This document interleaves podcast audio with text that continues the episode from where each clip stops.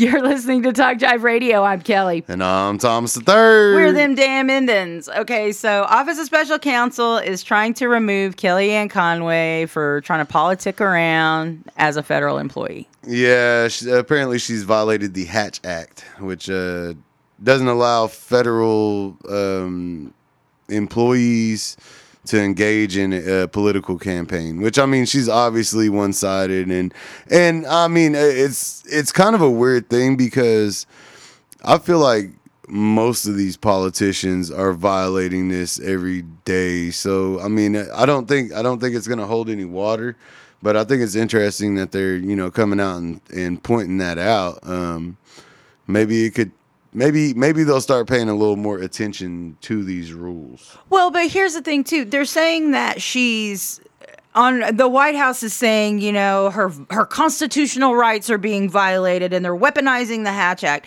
You know, those are those keywords that get their base up. Yeah, you know, weapon, those are those weaponizing, weaponizing, a, and constitutional rights. Oh, violating her constitutional rights. Really?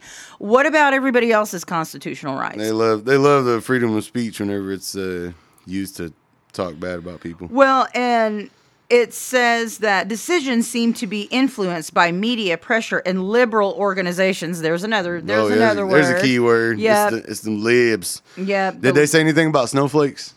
Uh, no, not yet. And she's okay. like, "Why would I give you a reaction when CNBC asked her about that?" And and here's the thing, you know, they're they're going to try to say, "Well, she's Trump's campaign manager. If she's getting paid by the federal government, she's a federal employee." Yeah.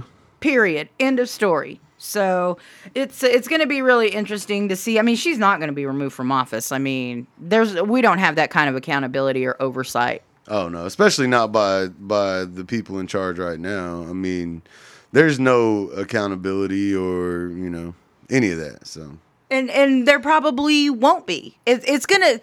I'm telling you, it's going to be interesting to see how this whole Trump debacle being president, how that is going to affect the governance in the future. Have you seen Idiocracy?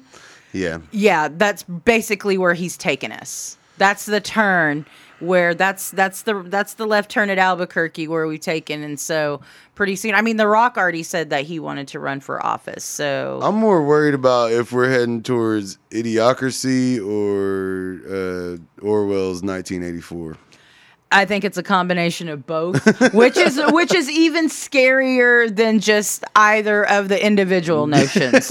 yeah. Is that we're going to be too dumb to realize that all of this other stuff is going on. In fact, I think we almost already are. Yeah, we've been pretty dumbed down already. So I yeah. mean, it's gonna be. It's yeah. Pay attention, people. Just get woke, please. Pretty please. Mm-hmm. Thanks so much for tuning in. We're Indigenous, we're independent, we're them damn Indians at Talk Jive Radio.